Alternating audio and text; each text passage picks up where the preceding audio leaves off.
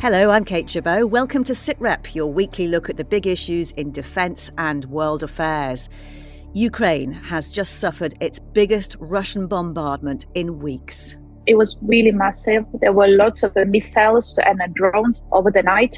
And we do know of at least 3 people killed. Professor of Defence Studies Michael Clark will explain the latest military developments, and we'll hear how marshy islands in the middle of a river have become a key battleground.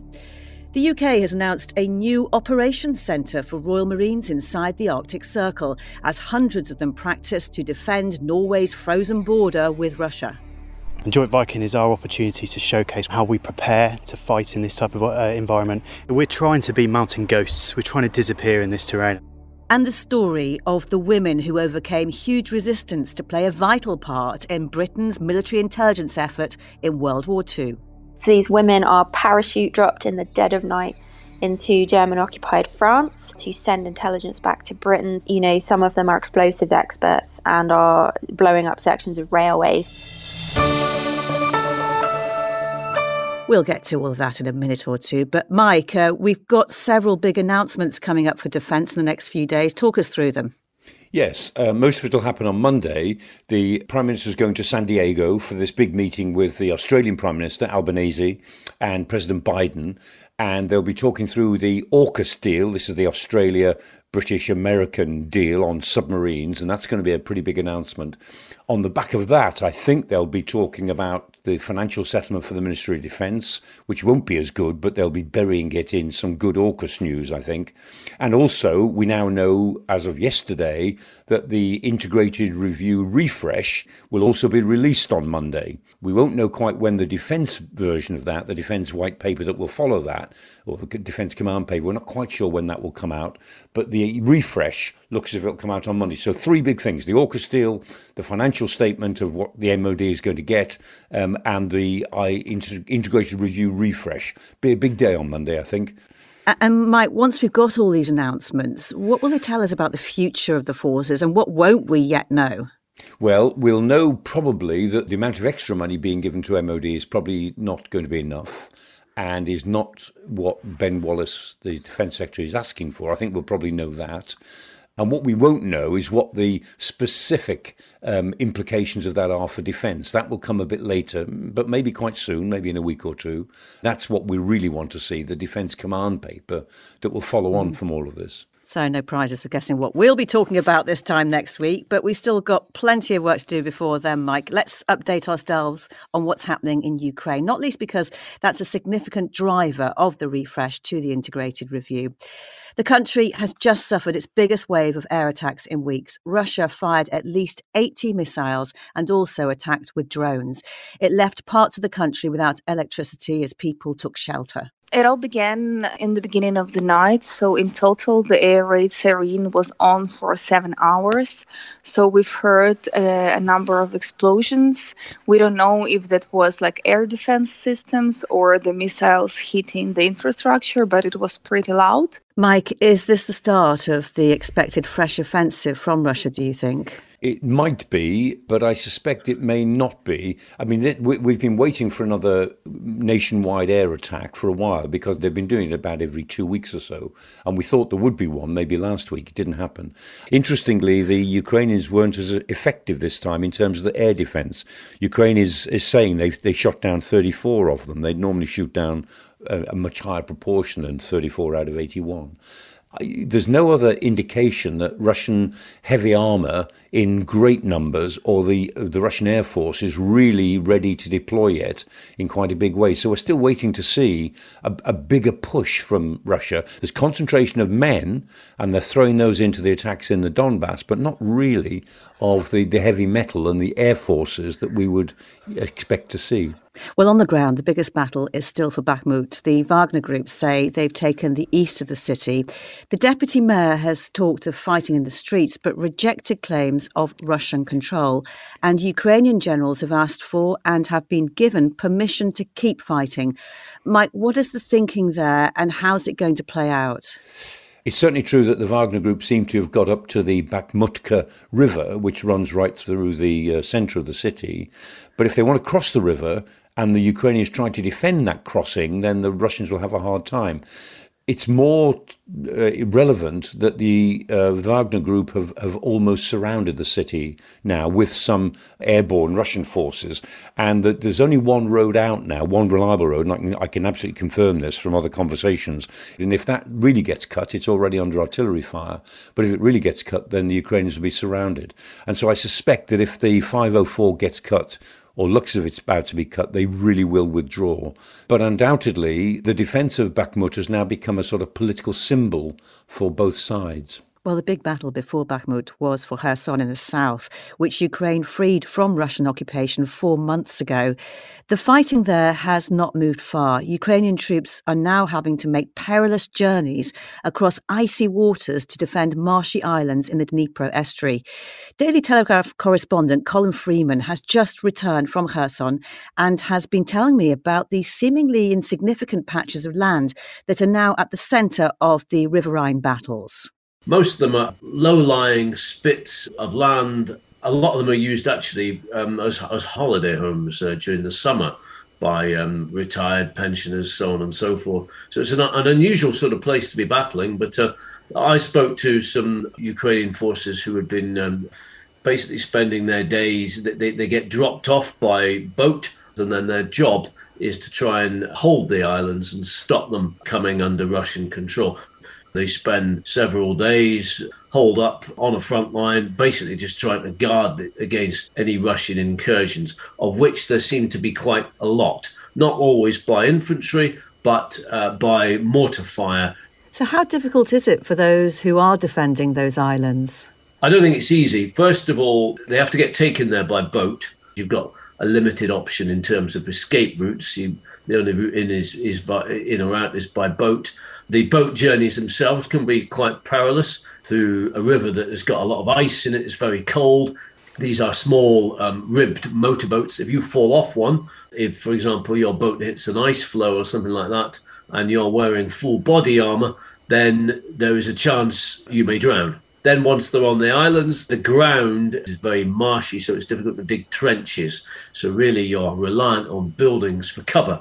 The Russians know that, so when the Russians pinpoint where the Ukrainian forces are, they shell them as much as they can, trying to blow away all their cover, basically leave them stuck in the open. So it's a fairly challenging soldiering experience, but it's apparently mentally exhausting. You've got shelling coming in a lot. Occasionally you have an engagement with a Russian unit. Often the Russian units are apparently just trying to probe the area to tell where the Ukrainian forces are. And then, of course, the moment the Ukrainian forces open fire, they then give their position away, which the Russian infantry will then pass on to their artillery crews, who will then respond with artillery, which apparently is often pretty accurate. So, Colin, how are these Ukrainian forces armed? Is it just men with their own guns, or do they have more heavy weaponry? I think it's fairly standard infantry stuff. Obviously, they have artillery backup as well, and that they also perform a kind of recon role in trying to identify where the Russian forces are. Certainly, some of the guys I spoke to said that when Russians had attacked, on one occasion they'd been repelled, and then the Ukrainian artillery had opened up as the Russians retreated to the far side. 5 or 6 or possibly more were killed. And just how important are these islands? Say the Russians were to capture them, what would it mean? Whoever controls those islands can effectively, to some extent, control the traffic up and down the river Dnipro, which is the main river that feeds Kiev and effectively splits Ukraine into east and west. In terms of its importance, I suppose it's probably not unlike being able to control the Thames. And also it would mean that the Ukrainians on the far side of the river Dnipro, the Kherson side, would be probably thinking, well, at what point might the Russians make a renewed assault on Kherson itself, using these islands as a possible staging point. And Colin, the city of Kherson itself, liberated 4 months ago, what's it like now? It's not great. The city used to have 300,000 people. That dropped to about 100,000 during the occupation. Now the population is down to about 50,000. There was great jubilation when the Russians pulled out, but having pulled out to the far side of the river Dnipro, the Russians now just simply shell the city from afar. when I was there, there was barely any time of day when you didn't hear exchanges of mortar fire, artillery fire. You can drive through large parts of the city and barely see a soul. There are still some shops open. There's a cafe near me, near my hotel, that was open, which felt like business as usual, but most places shut at about 6 or 7 in the evening. There's an alcohol ban. It reminds me a bit of Kiev during the Russian siege last year. It does still feel like a city at war, yeah, even though it's now, I think, more harassing fire than fire from an army that is planning to take the city, if you see what I mean. And you wrote a really interesting article last week about the work of some of the women in Kherson, notably Anastasia, who runs a cafe. Tell me what she was doing. She was spying, wasn't she, on the Russians? Yes. So Kherson had a large partisan network spring up during the Russian occupation. Some of those people were, doing your classic trained partisan activity, going around sabotaging Russian positions, trying to assassinate officials in the pro-Russian occupation administration. But a lot of people were just acting as the eyes and ears. They were often people like Anastasia, who was a bartender. We also spoke to somebody who was described herself as a housewife, just ordinary people who didn't have any special training, but who, as a result, were the last people that the Russians would suspect of spying. And Anastasia would watch any Russian soldiers who came into her bar. They didn't make herself very popular with her. They would get drunk a lot, and they would sometimes threaten her waitresses. But I think it was just identifying any Russian officer who looked like he was a high commander and passing on information about those sorts of people, which all then fed into a wider intelligence picture, I think. She didn't really know what the information was used for. She wouldn't have particularly want to know that some Russian soldier that she had passed on information about was then killed very shortly afterwards. That did apparently happen one time. Her actual handler did apparently linger outside of another bar and followed a Russian soldier as he left the bar and stabbed him to death on a street corner. The guy was drunk, apparently, so it wasn't too difficult.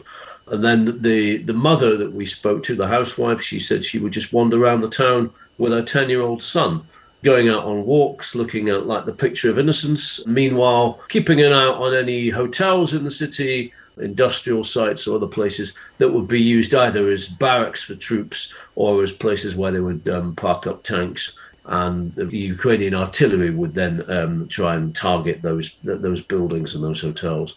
Colin Freeman, thank you so much for your time. You're welcome. News, discussions and analysis. This is SITREP.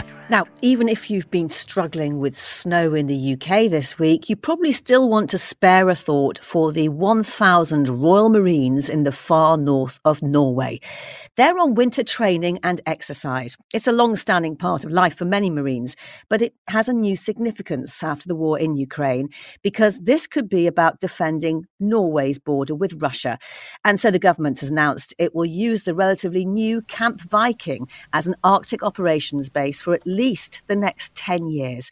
Bryony Williams has just returned from there. Bryony, hello. Tell us about the area. I looked at the weather yesterday. The high was minus 13. It sounds pretty harsh. Yes, so obviously it is in the Arctic Circle, so temperatures regularly hit kind of minus 15, minus 20. I think when I was there, it literally was that minus 15 on the mountains and then minus 20 for a few days. And as you mentioned, I actually stayed on Camp Viking, and this was set up in December 2021. So it's been in use for a little bit of time now. It's about 40 miles south of Tromso and not far from a place called Bardafoss, which is where the commandos were originally based, and that's still home to the airbase where Commando Helicopter Force work out of. And they moved to Camp Viking so they could accommodate the higher numbers coming to the high north each year. And so Camp Viking, it's fairly secluded. There's a petrol station, a small supermarket, and that's about it. And I think the significance with this kind of relatively new base is that because it's theirs essentially, they can kind of add to it what they want. And so when they're working there, if they feel there's a need for perhaps an extra heated hangar to have equipment and vehicles in, they can kind of do that relatively quickly. And And, you know, it's kind of little things like, because it's only been used for the past couple of years, you know, the beds are extremely comfy. The facilities, you know, the facilities are really good. So I think when I stayed there, you know, the hot water for the shower came on instantly. At the hotel that I stayed in down the road for a couple of days, you know, the hot water took a while to get there. So actually, you know, small, they may seem like relatively small things, but if your troops in the field for long periods of time and you come back to camp, you know, those small things can really make a huge difference when you're out in those, like you said, really, really kind of treacherous and harsh conditions. Not quite 5-star, but working on it, eh? Some of the winter training, though, does sound like it's been lifted from a James Bond film. Skiing, learning to drive skidoos, but this is not some big jolly, is it? No, and you know, this is one of the harshest environments in the world where just surviving takes planning and headspace. And then you've got to fit in, you know, actually working in it and fighting in it. So they get trained up on things like skidoos and skiings because at the end of the day, you know, that's what locals use to get around. And it's the same for the troops on the ground. There are some specialist vehicles, like you've got the Vikings and BVs that can move across kind of big areas of ice and snow. But for raw Marines who are moving kind of deeper into the battle space, they could be travelling miles over the mountains in small groups, pretty much being self-sufficient. So they have to be proficient in all those kind of skills like skiing and on the skidoos. I spoke to one Royal Marine who from 45 Commando, who's been telling me about his experience on the skidoo, or what they call over snow reconnaissance vehicle. So you've got to select your route, you've got to plan it well ahead. Right, what sort of kit am I taking? How skilled are the drivers? Are we going to be able to get through and move through this environment safely, mainly, but also tactically? So we've got to put in deception as well, because obviously in this environment, your tracks aren't covered unless you get some big, heavy snowfall, and you can't always rely on that. You've got to put in deception tracks so it will make it look like you're going off another way. So if that means you're going to have to go off a couple of kilometres a certain direction, go back on yourself. But once you start getting towards our objective, you won't just take the skidoo straight to your objective, because obviously the noise of them gives you away as well. So that's when we'll go move on to skis, and then we'll ski into our position. But then deception will come into that as well, creating different tracks, different routes, a lot to plan out. Mike, this new Arctic operations base, a more permanent site for Royal Marines in Norway, is this the foothold in the high north that we've been hearing about? Yes, it's certainly part of it. As Bryony's report shows, operating in the snow, operating in the high north is really very, very specialist. And you can't just say to the troops, well, it's a bit more uncomfortable, get on with it. You need the skill, you need to have done it, and you need a lot of exercises to be able to do it effectively. So it's quite a big ask to get more than a small force ready to operate in this sort of area, in this sort of environment. And Mike, the Defence Committee this week called for the government to ensure we can play a leading role in the High North. Why is it so important to the UK? Because the High North also involves Russia. It involves the routes that are opening up across the top of the world through the Arctic as global warming creates the famous Northwest Passage that the governments have been looking for the last 300 years. Well, it is opening up. And so the high north and the North Atlantic will be a major trade route in the years to come. And not least with Finland and Sweden joining NATO, then Norway's role, you know, and the British-Norway connection is even more important because Britain can have a very important role to play in collaborating with these Scandinavian countries who all are very concerned about, you know, the security of the high north. It used to be just an area of interest. Now it's an area of national security importance. And Bryony, the Marines right now are on a multinational exercise, Joint Viking. Just explain what that is.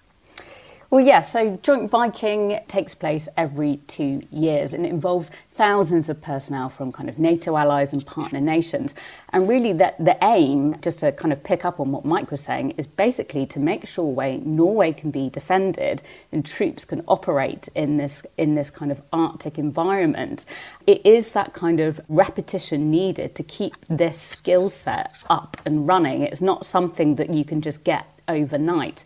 There's real kind of danger at play where if you make a wrong decision, you literally could die because of the type of environment that you're working in. Here's Major Matt Snook. He's OC Yankee Company from 45 Commando Royal Marines who are out there now.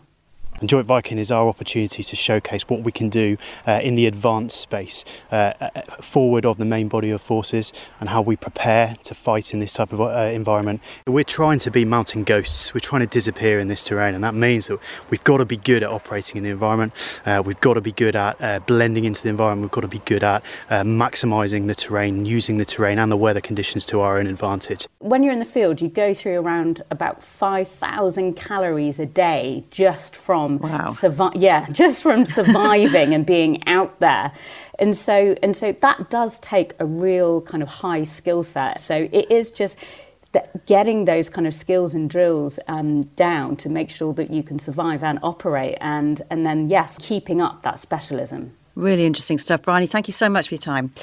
Now, historically, military operations have been an almost entirely male domain.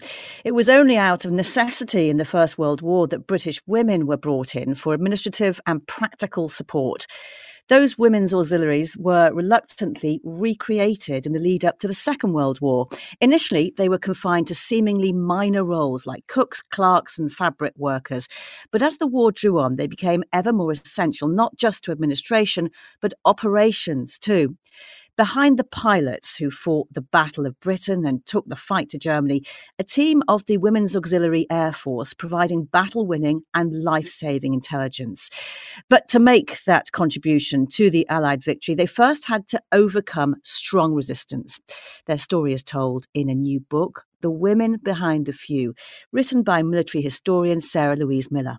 The British authorities and the military were fairly convinced that women should not be involved in intelligence work because they couldn't possibly be useful in that sense. They wouldn't be able to keep secrets. They couldn't be trusted, based on examples like Mata Hari. She was an exotic dancer who sort of slept her way through the German high command to get information. If they did give information away, it might not even be on purpose. They might just be a bit gossipy. And then there was the fear that they might sort of emotionally buckle under the pressure, being kind of face to face with the effects of warfare, which in intelligence work you often are. And what changed on a practical level? How did women move into these intelligence roles? How did the attitudes change? It kind of had to. As war goes on, you need more and more men at the fighting front. The military has no choice but to call on women, and it does so begrudgingly. But really, these women prove themselves utterly invaluable to the military, and it's by their success that their options continue to open up. And they worked on the Dowding system and the Y network. Can you explain what they were exactly? The Dowding system is the world's first fully integrated air defence system. So we have this brand new technology, radar. So the information on the incoming raids is fantastic, but you have to be able to get it to the fighter pilots who can be scrambled to intercept those raids. And the Dowding system is that system. So they intercept the information physically on a radar site on the coast. They send it to the filter room at the headquarters of Fighter Command. It's filtered. It's then sent on to be plotted. So WAF are marking on a map of the country, where is the Luftwaffe right now? What is it doing? How strong is it? That information then goes to the fighter squadrons who meet the Luftwaffe raids as they're coming in. And you have reports from German pilots appearing over the British coast with a welcoming party in the form of Spitfires and Hurricanes, and they have no idea how that's happened, and it's because of the Dowding system. And the Y network? So this is a network of listening posts to intercept enemy radio transmissions. So they might be air to ground, air to air, where the Luftwaffe is concerned, ship communications, even panzer divisions. Incredibly useful information. There's 250,000 women served in the Women's Auxiliary Air Force during the course of the war. And of that, tens of thousands of women are involved in the intelligence effort. That's incredible numbers. What was life like for these women? It was, I mean, if you read their diaries, some of them, it's the time of their lives, but it's also wrought with danger and sorrow and difficulty and pressure. If you're working on or near an RAF facility, you are a sitting duck, a target. The Luftwaffe are targeting your place of work. And WAF did die in the line of duty. They are suffering loss and the pain of the effects of war. But they've got this camaraderie that they speak of that pretty much lasted a lifetime. and they do speak of their kind of newfound independence away from, some of them are away from home for the first time, some of them are 19 years old, some of them are 17 years old. It's really a kind of mixed bag of emotions. And you write about their dedication in the book as well, and about how some of them went to incredible lengths to ensure they didn't even accidentally betray the secrets they held. What did they do? Yeah, some of them were so afraid. I mean, I spoke to a 98-year-old veteran recently, and she said she remembered signing the Official Secrets Act, and there was a gun on the table next to it. They were told they'd be shot if they revealed anything, but it wasn't just that. It was strong belief in the necessary secrecy. Some of them went to the lengths of not accepting anesthesia during dental procedures because they were afraid that they would accidentally give something away under anesthesia. And I'm pretty sure I couldn't do that.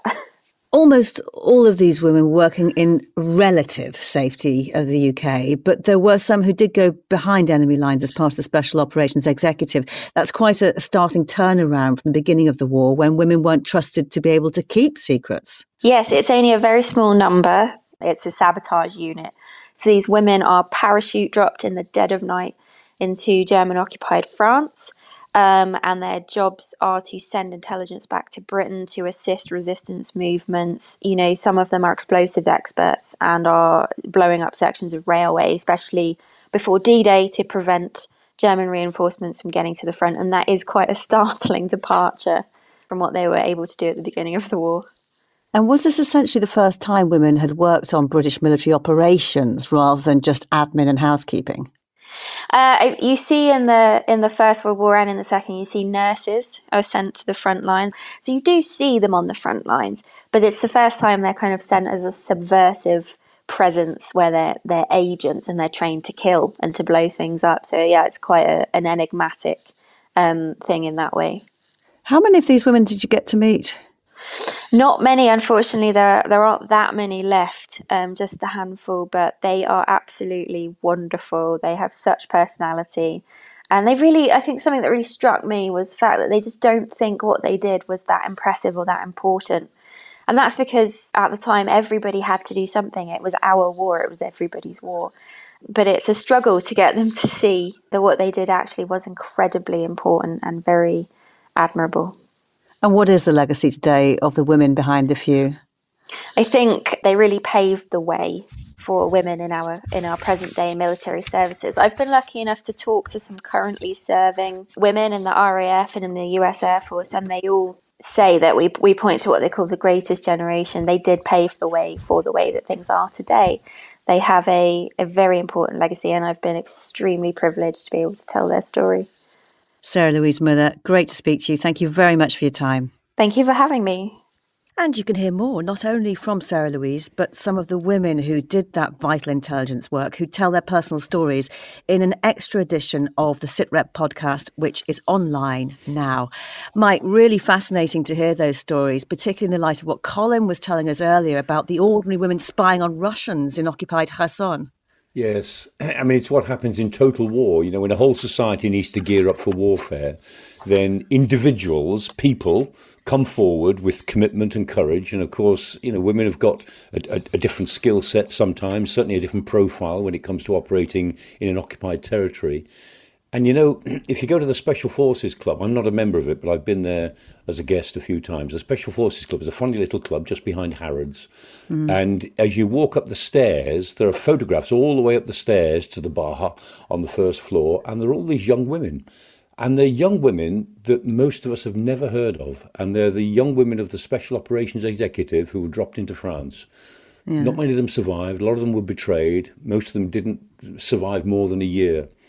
And there are these photographs. You know, walking up the stairs is like walking through a sort of a silent memorial to these brave young women. Professor Michael Clark, thank you. And my thanks to all of our guests. That is all for now. We'll be back with another SITREP next Thursday. And if you want to listen online, you can now find us on the Forces News YouTube channel, as well as our home at bfbs.com/SITREP, or wherever you download your podcasts. For now, though, from me, Kate Chabot, thank you for listening. Bye-bye.